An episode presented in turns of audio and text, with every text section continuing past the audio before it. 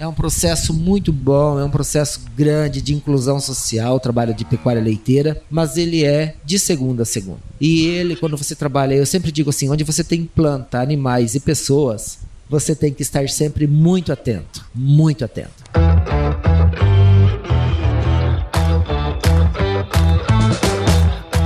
E aí, pessoa, tudo beleza? Estamos começando mais um episódio aqui do Agro Resenha e nessa semana eu tô aqui com o José Lindomir presente, falei certo? Falou, isso mesmo. que é gerente regional do Instituto de Desenvolvimento Rural do Paraná. Lindomir, muito obrigado por você estar aqui com a gente e seja super bem-vindo ao Agro Resenha Podcast. Cara. Eu que agradeço, é uma oportunidade de levar um pouco da nossa informação é ao homem do campo, ao visitante, ao ouvinte.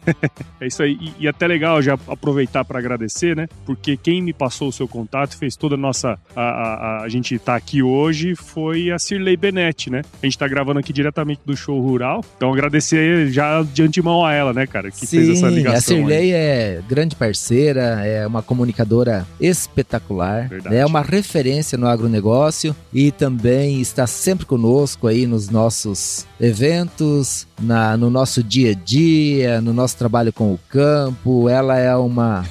faz esse meio aí de levar informação muito bem feito. Ela está de parabéns muito e também bom. o nosso agradecimento. É, e ela vai estar aqui no Agro Resenha também, logo logo. Que bom. e para você que está aí ouvindo, já sabe aqui no Agro Resenha, porteira não tem tramela para quem busca se informar sobre assuntos ligados ao agronegócio. Então não sai daí porque esse bate-papo aqui tá muito legal. Firma o golpe e nós já já estamos de volta.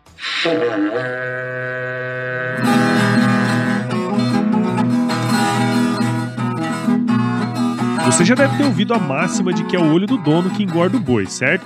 Isso é verdade até certo ponto, afinal, só olhar não adianta nada sem uma boa direção. Com base em valores como honestidade, qualidade inovação nos produtos e excelência no atendimento, a Nutripura, que desde 2002 atua no segmento pecuário, te dá essa direção, oferecendo os melhores produtos e serviços aos pecuaristas, garantindo resultados positivos não só no campo, mas principalmente no bolso. E eu digo isso não é da boca para fora não, afinal eu trabalhei lá, cara. Eu vi com meus próprios olhos a competência técnica e o cuidado com o negócio do cliente. Siga Nutripura no Instagram, Facebook, LinkedIn e YouTube.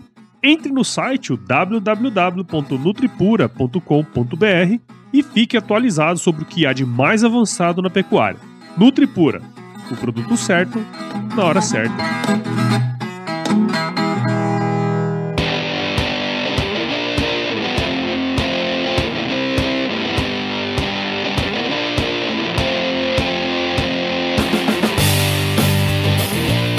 Muito bem, estamos aqui de volta com o Lindomir. Ô Lindomir, pra gente começar essa resenha aqui, queria que você contasse um pouquinho da sua história aí pra gente, cara. Sim, então eu sou de de origem do campo. Uhum. Tirei leite de vaca com as mãos ainda. Não tinha as facilidades de hoje, né? Minha mãe fazia queijo na pia da cozinha, vendia para comprar uniforme para os filhos. Nós somos de uma família de seis irmãos e isso aconteceu durante muitos anos na nossa infância. E aí meu pai, com cinco alqueires de terra, uma pequena propriedade, conseguiu fazer com que a gente fosse pelo menos estudar. Então eu tenho 55 anos, mas em 1987 eu fiz o colégio agrícola, uhum. um colégio, vamos dizer, referência em pecuária de leite, que é o colégio agrícola Olegário Macedo, da cidade de Castro. Uhum. Castro, aqui, né? é, Castro, na região de Ponta Grossa. Ali é uma bacia leiteira, então nós aprendemos muito sobre agricultura, mas especialmente pecuária leiteira na época. Então, em 87 eu me tornei técnico agrícola. Depois eu tive a oportunidade de trabalhar no estado, numa empresa chamada, na época, Codapar, Café do Paraná, que trabalhava com mecanização. Nós trabalhamos com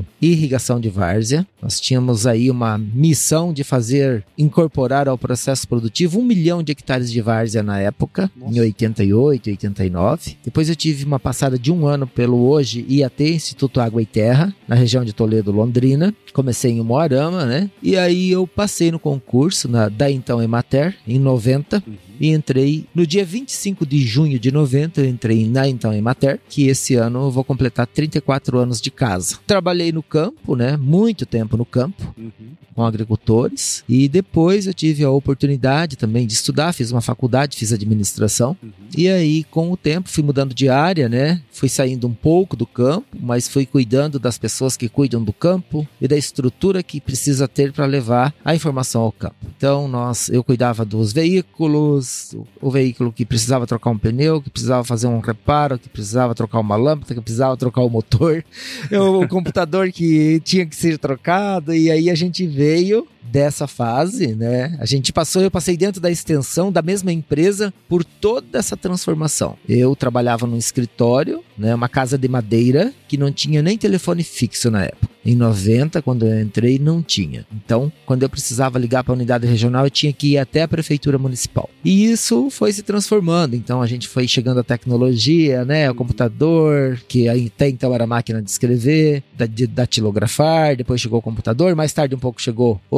celular, né? Primeiro modelo, segundo modelo, terceiro modelo e já até estamos aí. chegar nos até- smartphones, né? até chegar onde nós estamos e, e então com a faculdade de administração que eu fiz eu pude é, dentro da organização ocupar um espaço mais estratégico vamos Sim. dizer assim e por último há uns 5, 6 anos aí eu estou na gerência regional que é uma, uma região bastante grande né a região oeste do Paraná é desafiadora é muito rica muito desenvolvida Hum. e eu tenho 28 municípios que gerenciam Nossa. nossa região vai até Foz do Iguaçu, para você ter uma ideia. Mas apesar de toda a riqueza do oeste do Paraná, que nem eu estava te falando, eu ainda tenho na relação dos 50 municípios com menor IDH, eu tenho dois na minha região ainda. Uhum. Então a gente tem Muito que trabalhar né? para levar o desenvolvimento, para levar o crédito, a informação, a tecnologia e fazer com que a família cresça conosco. Cara, e, e é legal você ter comentado, né, que você veio de uma família. Ontem entrevistei aqui também uma pessoa, né, que é a, a Vanice Ziterel, e, e é interessante como aqui na região tem essa questão, né, assim, são pequenas propriedades e tal, né, existem muitas pequenas propriedades que, além de ter agricultura, tem uma vaca para tirar um leite, que vendia um queijo, que, né, que complementava a renda da, da família, né, isso tudo eh, é super importante para o desenvolvimento da região, né? E eu acho que eu imagino que aquela experiência sua lá atrás, né, na fazenda, com seus com seus pais e tal, isso aí deve te ajudar muito hoje, né? ajudou muito. Nós mudamos, que nem eu falei, da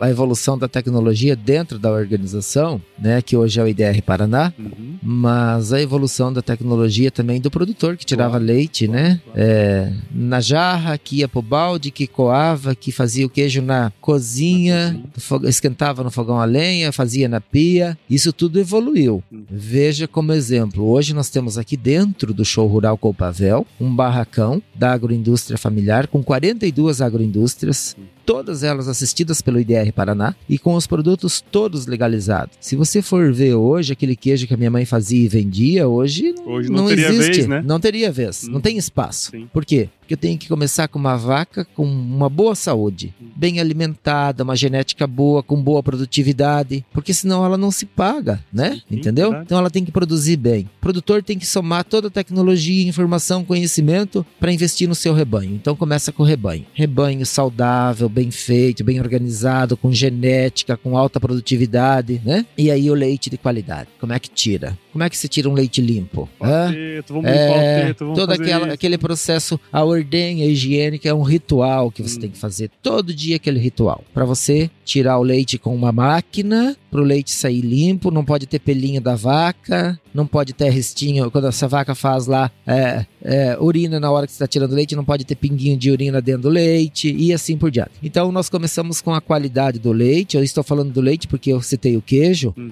e aí você entrega um queijo limpo, um queijo de qualidade, premiado, né? Que é o que nós temos na região. Mas na carona do queijo, os produtos de origem animal, que são assim aqueles que a gente tem que trabalhar mais pela limpeza, pela higiene, pelo cuidado, tem um ritual para seguir. Você imagina, né? Você pegar um pernil de porco e fazer dele um- uma volta de salame, Hum. ou 10 voltas de salame. Quanto tem que manipular? Tem que moer, tem que temperar, tem que botar alho, pimenta, sal Tem um monte de mexer processo, de né, novo, daí tem que, né? E aí você vai e compra aquele produto, então com o rótulo hoje certinho com o balanço, com, com os elementos que tem, com o produto químico que tem, a quantidade de sal, Sim. o balanço, vamos dizer assim, nutricional, relação de tudo que tem de nutriente. Isso é para tudo, é para geleia de pimenta com abacaxi, é pro requeijão, é para nata, é pro queijo, é pro salame, é pro torresmo. Pra tudo, E é né? para todas essas coisas boas que a gente tem aqui nesse barracão. Nós temos a panificação, né? Tem a cuca aqui, que tem municípios que tem a sua cuca identificada, de qualidade. Tem a bolacha e tem os panific... o pão caseiro, o pão de milho, pão. Então, assim, essa experiência de evolução dentro da agroindústria é muito forte, muito importante, porque o consumidor quer, né? Claro, claro. e precisa consumir um Sim. produto que lhe ofereça claro. segurança. Isso. Isso é um trabalho incansável. Nós temos aqui dentro do Show Rural Copavel 42 agroindústrias, né? Mas nós temos na nossa porta todo dia centenas nos buscando para quebrar a parede, abrir o espaço. Tem que começar com a planta às vezes, né? Uhum. Não dá mais para fazer na pia da, da, cozinha, cozinha. né? Não pode. Então você cria um espaço próprio para tua agroindústria, mesmo pequena, para a família, mas tu cria esse espaço e aí você vai regularizando Sim. e demora, tem que ter crédito, tem que ter paciência, tem que ter dinheiro, tem que ter vocação, tem que ter equipe, que é um desafio hoje, você ter sucessão para aquele, aquele teu filho, aquela tua filha tirar leite, fazer queijo, Hum, entende? sim. Fazer a bolacha, fazer a cuca que a avó, às vezes a nona fazia. Essa sucessão é um desafio constante para nós. É. E, e eu até queria puxar um, um gancho nisso aí, né? Porque assim, como a gente comentou ali atrás, eu imagino, né, que a gente tá até conversando previamente, que o, o, o perfil, né, da- dos produtores que vocês atendem aqui, pequenos produtores, agricultura familiar de uma maneira geral, é, Teria como você contar pra gente um pouquinho, Domir, como que é o, o, o, sistema aqui? O que, que tem as principais culturas? Quando a gente fala em agricultura familiar, como que é a dinâmica, sabe, da região aqui, que eu acho que é super legal, assim, e você tem essa visão, né, regional, se puder trazer pra gente, cara. Sim, nós estamos numa região muito desenvolvida, muito rica, Uhum. oeste do Paraná, e muito tecnificada. Exato. Isso é um desafio, né? É, porque tem um isso, né? grande O- Ele, desafio. ele olha o Aham. cara que tem a máquina, aquilo tudo, né? É um grande desafio, porque o produtor, né? O produtor mudou a sua realidade. Sim. Quando eu entrei há 30 e poucos anos atrás, então, primeiro o produtor e a sua família, quem estava no comando eram mais jovens. Uhum. E hoje a gente ainda tem assim o pessoal mais maduro um pouco, mais idoso no campo. Mas nós temos um novo rural que se apresenta, que hoje eu visito em Cascavel e região, muitas famílias que têm no seu seio familiar um profissional já de ciências agrárias. Ah, Então eu já é tenho lá um médico veterinário que se formou em Cascavel e que dá o suporte. Eu tenho um zootecnista, agrônomos muitos, técnicos agrícolas muitos. Então esse viés, vamos dizer assim, de oportunidade para estudar, para se qualificar, transforma a nossa região. Mas a dinâmica da agricultura familiar, né? Em alguns aspectos que tu não tem uma área grande ou uma área, vamos dizer assim, que comporte ter um bom trator, uma boa colhedora, um bom, um, um bom equipamento para fazer a sua aplicação de defensivo agrícola, então essa área menor, em alguns momentos ainda a família passa por uma penosidade, vamos Sim. dizer assim Sim, sim. passa por uma dificuldade. E esse é um grande desafio, porque às vezes o agricultor que tem os seus 5 ou 10 alqueires, 20 hectares, 20 e pouco, ele também poderia ter a tecnificação do seu processo. Melhorou, claro que melhorou, melhorou um monte.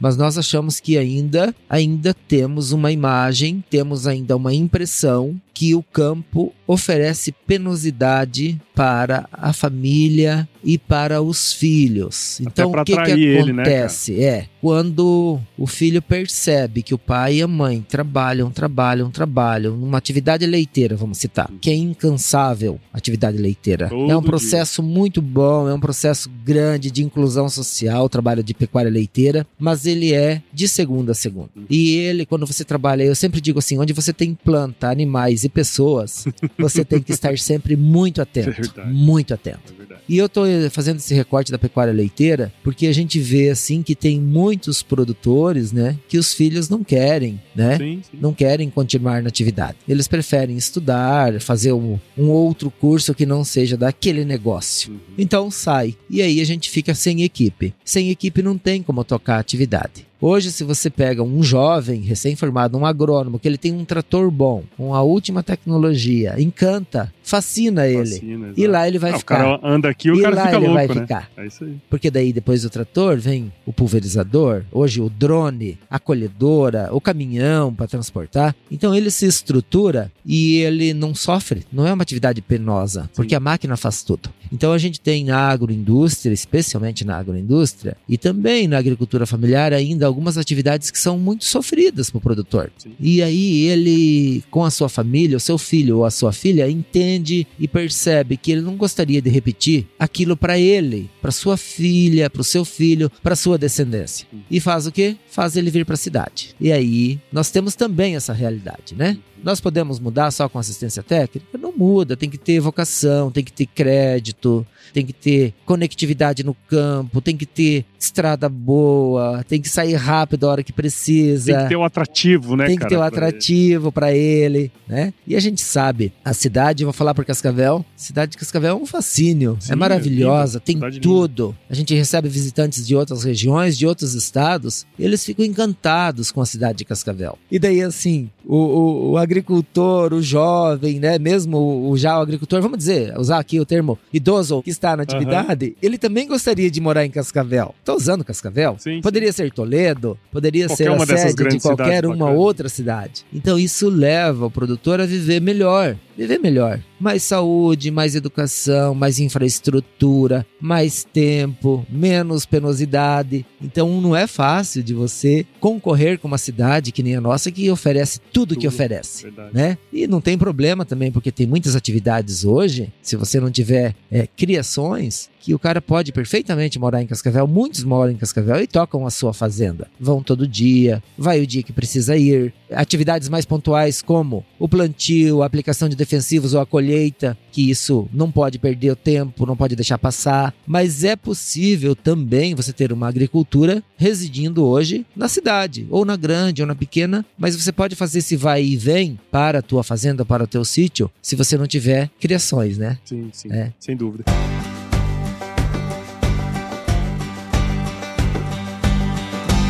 E aí, tá curtindo o bate-papo, cara? Espero que sim. Mas eu tô passando aqui para te dar um recadinho. A missão da Stoller é transformar conhecimento em inovação para agricultura, gerando valor a todos os envolvidos. Por mais de 50 anos, ela transforma conhecimento em inovação no esforço de impulsionar as culturas a alcançarem seu máximo potencial genético e atingir altas produtividades. E quando se trata de conhecimento, você pode encontrar tudo sobre fisiologia, nutrição e biologia de plantas no podcast Campo On, produzido pela Stoller.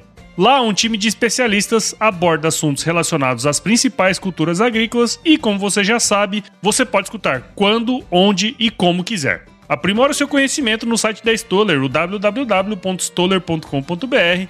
Lá você vai encontrar vários artigos técnicos e o link para assinar o podcast Campo On no Spotify. Lembre-se de seguir a Stoller no LinkedIn, Instagram, Facebook e YouTube. É só procurar por Stoller Brasil. Isso é inovação, isso é Stoller.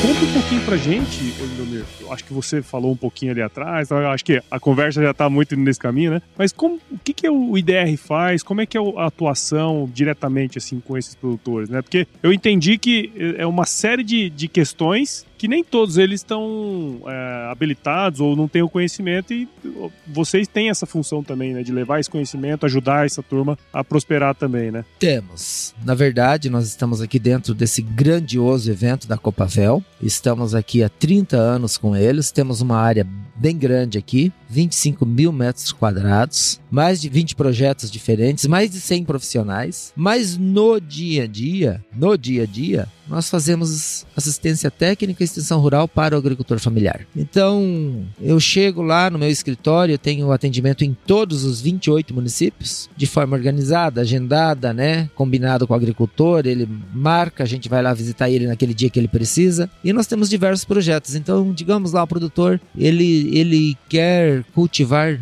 é, banana, fruticultura. Então, ele, eu tenho um profissional. Ele quer cultivar uva. Eu tenho o profissional. Ah, eu, eu vi que a mora preta tá indo bem, tem mercado e tal. Como é que você, você me, você me recomenda? Então o que, que a gente faz? A gente atende o produtor e leva a informação. Nós já fomos equipes assim maiores, sabe? Já tivemos equipes maiores. Hoje o nosso trabalho é por referência, por referência. Então eu tenho um produtor que ele é referência em pecuária leiteira. O que, que eu faço? Ele serve de referência para os demais que estão na atividade. Então ele tem um pasto melhor, ele tem uma vaca, uma genética melhor, ele já acessou o mercado. Assim é o cara da fruticultura, é o cara que tem produção de tomate, pimentão dentro de uma estufa, é o cara que diz assim: eu tenho uma cachoeira, eu tenho uma casa bonita, eu gostaria de fazer um turismo rural. Uhum. Eu tenho a pessoa que vai lá orientar, falar do turismo rural para ele. Estou citando alguns projetos, Sim. né? Ah, eu preciso, tenho leite, eu queria fazer queijo. Ah, que bom. Tenho... Vamos lá. Nós temos a pessoa especialista que vai te orientar, que vai te assessorar. Viu? Eu já faço um tipo de cuca que eu queria fazer outro, eu queria inovar, ter mais opções, outras receitas. Opa, vamos lá e vamos fazer. Legal. E esse trabalho é, é um trabalho assim, eu digo, o, nós chegamos com o computador, o, o telefone, o carro do governo do estado do Paraná, nós chegamos aonde ninguém chega. Sim. Aonde ninguém chega. Onde a maior parte das empresas não quer ir. É, né? E não vão. Sim, sim. Por quê? Porque não remunera. Você imagina que eu saio de Cascavel com um carro abastecido pelo governo, com um profissional pago pelo governo, e ele vai atender um agricultor no interior de Ramilândia, no interior de Diamante do Oeste. E quanto custa isso? E quem paga essa conta? A sociedade, o governo, claro, Sim, claro, nós somos do governo. Mas assim, eu não resolvo nada numa visita. Tem produtor que eu, entre aspas, carrego comigo dois anos para poder soltar. Soltar alguma coisa. E aí ele caminha sozinho, entendeu? Ele vai me pedir, vai me pedir apoio, assistência técnica, orientação de forma mais esporádica. Mas no começo, eu tenho que ir. Se ele vai montar uma fábrica, se ele vai implantar, vai fazer um pomar de uva lá, vai plantar videira, ou a goiaba, ou a mora, ou enfim, ou ele tem soja, mas ele quer fazer um manejo correto de pragas para cuidar certinho da doença, da praga, saber a hora que tem que entrar. Então o meu agrônomo tem que ir uma vez por semana, tem que andar a lavoura de cabo a rabo para dizer não precisa aplicar, ou para dizer agora você pode aplicar. Então é um trabalho, é um trabalho assim que às vezes não traz o um resultado tão imediato, mas é o que a gente sabe fazer. Uhum. Nós estamos há mais de 60 anos no estado do Paraná fazendo extensão rural e assistência técnica. E quando a gente nasceu aqui nessa época, imagina, a gente há 60 anos atrás, como é que era o Paraná? Como é que era o oeste do Paraná? E aí, nós tivemos crescimento, né? Hoje tem a Copavel aqui, falando da Copavel, que dá toda essa assistência e suporte para uhum. os seus uhum. cooperados. Sim. Você anda um pouquinho aqui Medianeira, temos a LAR, temos a Copacol. Então nós temos as cooperativas que cresceram muito. Claro, eles têm um negócio, a cooperativa tem um negócio e que também tem no seu bojo de associados, na sua carteira de associados, uma porcentagem grande de pequenos agricultores. Mesmo aquele cara que tem uma integração que produz aves, que é muito forte aqui a avicultura, que produz suíno, é muito forte na região, ele é integrado a uma dessas cooperativas ou em outra, mas ele ainda é um agricultor que toca sua atividade com a mão de obra da família. Sim. Por outro lado, as prefeituras se estruturaram muito também. E a gente sabe que além do estado do Paraná, então a prefeitura também tem o seu agrônomo, tem o seu técnico agrícola, que às vezes ele precisa de um suporte. Ah, eu não preciso ir no estado, então. Eu resolvo aqui com o meu técnico, com a minha equipe aqui do município. E especialmente a regularização dos produtos que nós eu te falei que nós estamos vendendo aqui no show rural, o agricultor está aqui expondo e vendendo essas 42 agroindústrias, elas começam no município. Chega lá. Então, às vezes tem um veterinário no município, ele já dá um apoio, olha, teu queijo precisa melhorar aqui, ali, o processo, né? Processo, boa prática de fabricação que se aplica para todo e qualquer produto. Às vezes tem o agrônomo que vai lá, olha, você pode fazer um manejo de pragas assim, você pode cuidar desse jeito. E nós trabalhamos muito fortemente, historicamente, no estado do Paraná, o manejo de solos. O solo é a base de tudo, a terra é a base de tudo. Então você tem que ter integração. Uma boa conservação de solo vai ter uma boa estrada. Se você não tiver uma boa conservação de solo, quando dá uma chuva forte, derrama e vai comprometer a estrada. Então, poder público arruma a estrada, cascalha, coloca pedra, facilita para o produtor, mas às vezes a própria chuva do vizinho, a chuva da estrada que está acima, da propriedade que, tá, que está acima, acaba prejudicando. Então é um trabalho que nós fazemos também com propriedade. Manejo de solo, culturas, produção de palhada para ter uma estrutura boa do solo, processo conservacionista, processo de integração estrada e lavoura. É todo um trabalho que é feito pelo, pelo IDR aqui na extensão rural. Que legal, cara. E, ó, isso é um negócio interessante, que assim, um dos, um dos primeiros episódios que eu gravei, eu, eu conversei com um rapaz que era da Emater do Rio Grande do Sul, assistência técnica, extensão rural, e a gente conversou muito naquela época, isso em 2017, cara. Então, já tem um tempinho que a gente tá nesse negócio Já faz aqui. uns cara. dias. E eu consigo entender aqui no Sul, sabe? Que vocês têm um negócio que eu, que eu acho muito legal, que é isso que você estava comentando, sabe? De ter essa proximidade com o produtor. Acho que também espacialmente é mais próximo às, às coisas, sabe? E de alguma maneira é, caminha, né? Por mais que haja aí algum, algumas intercorrências, né? De repente de ter diminuído a quantidade, igual você comentou, mas tem um, um ponto aí da, da extensão que me parece que em, outros, em outras localidades você acabou, vamos dizer assim, diminuindo a, a representatividade de um, de um negócio como esse, sabe, cara? E, e que é tão importante dentro do negócio do, do, do, do trabalho que vocês fazem, sabe, cara? Como que você vê essa questão da extensão rural? Como que. Por que, que aqui dá certo e em outros lugares não dá certo? Explica pra gente um pouquinho dessa questão. Então, cara. tá muito ligado à vocação do produtor, né? Sim, sim. Historicamente, a gente vem de uma região onde o principal sustento é, é a agricultura. Sim. Ela veio como uma subsistência. Então, o cara produzia o feijão, que ao longo do ano ele guardava e consumia. Produzia o seu arroz, a sua erva mate, né?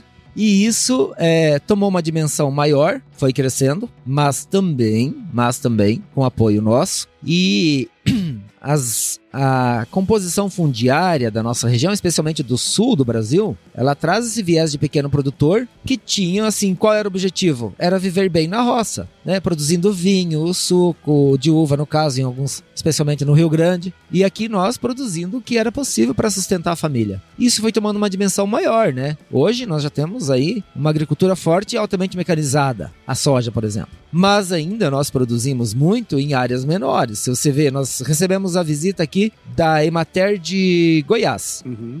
Um agricultor grande aqui, entre aspas, é, É o um quê? pequeninho lá. É o né? pequeno lá. É Em algumas regiões do Mato Grosso, do norte, de Rondônia, também é assim. Então, essa questão de, de a gente ter o agricultor que nos visita e ele quer melhorar o seu processo é muito da vocação também. Claro, claro. Da sua cultura. Da sua cultura. Ah, o cara mora em Cascavel há 20 anos, mas ele sabe tudo. Ele sabe tirar leite, porque ele aprendeu quando ele Quando passou por lá. Ele sabe como é que você plantava naquela época. Imagina, eu sou do tempo de chapear milho, que você pegava um cavalo e ele ia na frente e você fazia 15 quilômetros por dia atrás de uma chapa de cavalo. Ele passava fileirinha por fileirinha, entendeu? Depois nós estudamos, entendemos, a pesquisa disse que não podia, porque a chapa cortava a raiz do milho. E daí nós não mexemos mais na terra. Daí veio o plantio direto que revolucionou. Sim. Hoje nós tamo trabalhamos SPDH, Sistema de Plantio Direto em Hortaliça. Ah, Santa Catarina é referência. Vamos lá como referência para trazer aqui para os produtores. Planta o quê? Planta o repolho, planta couve, planta tantas hortaliças sem mexer na terra. Só em cima da palhada. Não faz canteiro, não remove. Planta e colhe, planta e colhe. E faz palhada. Planta aveia para fazer cobertura, cuidar da terra, que é o que precisa.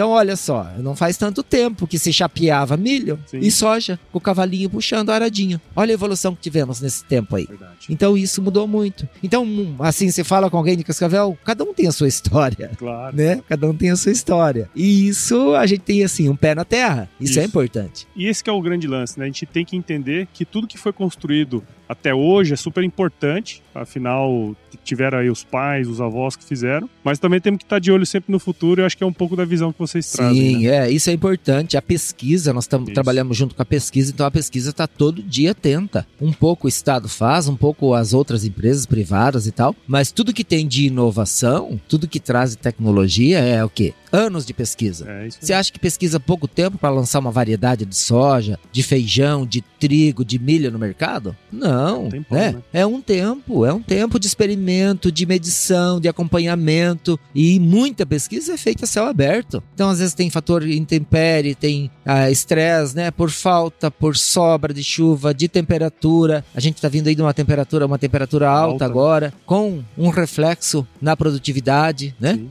Então, isso tudo é, a gente leva depois que está validado pela pesquisa, carimbado e dito assim: pode. Isso aqui tu pode levar por quê? Tá garantido. Uhum. Senão a gente não leva, porque nós vamos levar uma insegurança. Então a gente Sim. tem que ter. E hoje nós estamos juntos. O IDR hoje tem pesquisa e extensão. Então nós estamos numa composição de pesquisadores e extensionistas. A nossa equipe que está no show rural, que eu te falei que tem 100 profissionais durante, ao longo da semana, é composta de pesquisadores e extensionistas. Pesquisador ele é mais pragmático, ele é mais estudioso, ele é mais focado ali, porque ele tem que fazer o seu experimento e tem que Protocolos, né? o- protocolos, muito protocolos, números, planilhas, acompanhamento, medições, né? Nós não, nós somos extensionistas, nós pegamos aquilo, destrinchamos, vamos no produtor, Pega na mão é, dele vai lá, fica uma hora, fica duas, o produtor quer falar sobre uva, mas daí tu já viu que ele precisa melhorar a estrada, que ele tem erosão, que daí ele tem outras coisas que precisa melhorar. O extensionista tem que ter essa visão ampliada, Sim, assim. Ele chega numa propriedade, ele tem que olhar o sistema. É então, isso. essa é a diferença que a gente ainda consegue fazer. E que nem eu falei assim, nós visitamos o interior de Ramilândia com o quê? Com o celular do governo, com o carro do governo, com o combustível do governo e que muitas outras instituições não conseguem fazer. Uhum. Com o nosso profissional altamente treinado, entendeu? Altamente instruído, quem que paga? Se o governo não fizer isso, quem que vai fazer? Verdade, Como é que esse produtor vai ter essa assistência, esse suporte, esse apoio? E que nem eu falei, não é na primeira vez, não é na segunda visita, não é na terceira. Às vezes tu demora dois anos para soltar o produtor independente com o seu projeto, com o seu negócio, com a sua atividade, dizer, ó, agora eu me viro. E aí é um esforço, é um esforço, né? Secretaria da Agricultura do Estado, nosso secretário Norberto Ortigara, né? É muito parceiro, também tem o pé na terra, então nos ajuda muito, nos orienta, nos acompanha, né? Natalino, nosso presidente, a diretoria sempre muito atenta, né? A essas necessidades do agricultor. E aqui no show rural é oportunidade, né? É isso aí. Aqui vem muita gente, então a gente troca informação. As unidades didáticas aqui, você pode mostrar como é que se faz, claro, numa amostra menor, num tamanho menor. Mas o que o IDR mostra no show rural é o que o produtor pode fazer. Sim. Senão a gente não mostraria. Se Exato. não fosse resultado de pesquisa, se não desse certo, a gente não Se teria tivesse como fazer. aplicado, Não. É. É assim. E tem coisa que nós dizemos pro produtor: o senhor está enganado, me desculpe. Isso aqui não vai funcionar, entende? Não vai dar certo. Faz um estudo de viabilidade, então mostra pro produtor: olha, muitos querem peixe, por exemplo, na região. É muito rica a região na piscicultura. Então, o nosso engenheiro de pesca vai lá, mede a água, a qualidade da água, se tem água o ano todo, o tamanho que precisa, a distância do mercado. Olha, aqui não dá, porque não vai rolar. Tá muito longe do mercado, não compensa trazer o peixe, trazer a ração. E assim é com todas, são com todas as outras atividades. Legal. Todas. Essa busca é o quê também? Produto limpo, a agenda ESG nas organizações, que tem que ter dentro da propriedade também. Estamos trabalhando isso porque é uma demanda para quem come aqui em Cascavel, mas também é uma demanda para quem come e compra lá, lá do outro lado, Sim. lá do outro lado, É que leva o nosso produto. Então esse Muito também é o nosso papel. Que legal, cara. Muito bom, Lindomir. Agradeço demais, cara, sua participação aqui no Agro Resenha. Tenho certeza que quem escutou do outro lado, assim, eu, eu tô lembrando aqui lá dos primeiros episódios que eu fiz aqui, cara, que a gente falou sobre extensão. E é muito legal o trabalho que vocês fazem, né? O Paraná, assim,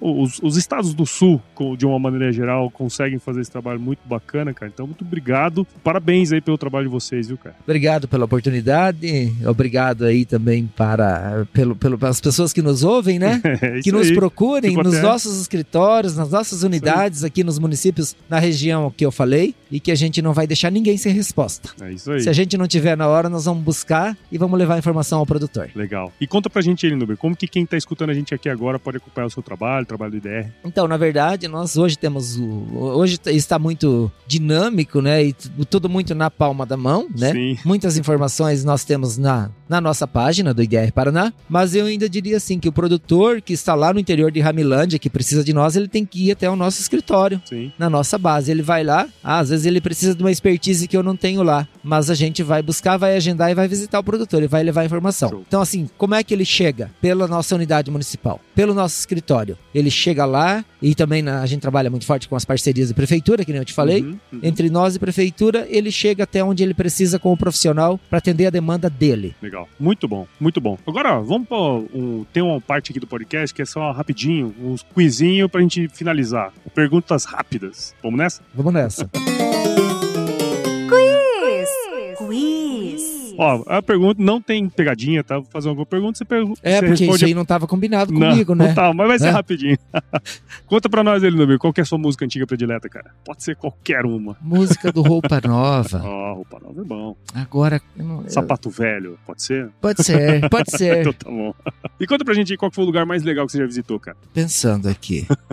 Cascavel, talvez. É, vamos dizer. Cara, sinceramente, eu não sou de viagem, sabia? Ah, mas você Eu não- viaja aqui o interiorzão É, todo. não, interior aqui sim, não. Mas é viaginha, né? Curtinha. Ah, difícil de responder, viu? É. Difícil. Então vamos passar pra próxima. E na, na cozinha, qual que é a sua especialidade, cara? Ah, eu me viro bem, viu? É mesmo? Aham, me viro. Eu faço um bom macarrão. Aí, ó, tá, já tá bom. Faço uma boa moqueca de peixe. Aí, ó. Isso Ah, aí. já tá, tá vendo? Tá- sempre sai alguma coisa. Sai. E, cara, conta pra gente aí, indica um livro que de alguma maneira mudou a sua visão, que você pode compartilhar com a gente, cara. O segredo de uma mente milionária. Ah, T. Harvey Spencer, uma coisa assim, né? Isso. Muito bom. E, cara, se você se encontrasse com o seu eu de 17 anos hoje, qual seria o melhor conselho que você se daria, cara? Ter acelerado o meu processo de mudança, que eu acho que demorou demais. Teria que ter estudado mais cedo. Entendi. Estudado mais cedo. Eu fiz o meu colégio agrícola e eu esperei um pouquinho. Teria que ter sido já feito uma, uma outra faculdade mais cedo um pouco. Estudado mais cedo. É, mas tá dando certo, né? Tá dando certo. Ah, não, tudo bem. E pra você que ouviu esse episódio até agora, tenho certeza que você viu o valor em tudo que a gente conversou aqui. Então considere compartilhar esse episódio com alguém que vai se beneficiar desse conteúdo. O podcast cresce na medida que você participa junto com a gente desse processo. Então assine o Agro Resenha, em qualquer agregador de podcasts. Siga as nossas redes sociais no Instagram, Facebook, LinkedIn e Twitter. Entre no nosso grupo do WhatsApp, no nosso canal Telegram. Lá, o link está no nosso site, o www.agroresenha.com.br. Escreva para contato arroba agroresenha.com.br se você quiser mandar sugestões de entrevistados. E nós fazemos parte da Rede Agrocast. Então, se você quiser ouvir outros podcasts do Agro, só colar em redeagrocast.com.br. Indomir, obrigado de novo por tudo aí, pelo seu tempo. E eu sempre finalizo meus episódios com uma frase de muita sabedoria, cara, que é o seguinte: se chover, não precisa molhar a horta, não, tá bom? Tá bom. É isso aí. Tá bom, obrigado pela oportunidade. e assim que for possível, estaremos de volta. Com aqui. certeza. Tomara que eu volte.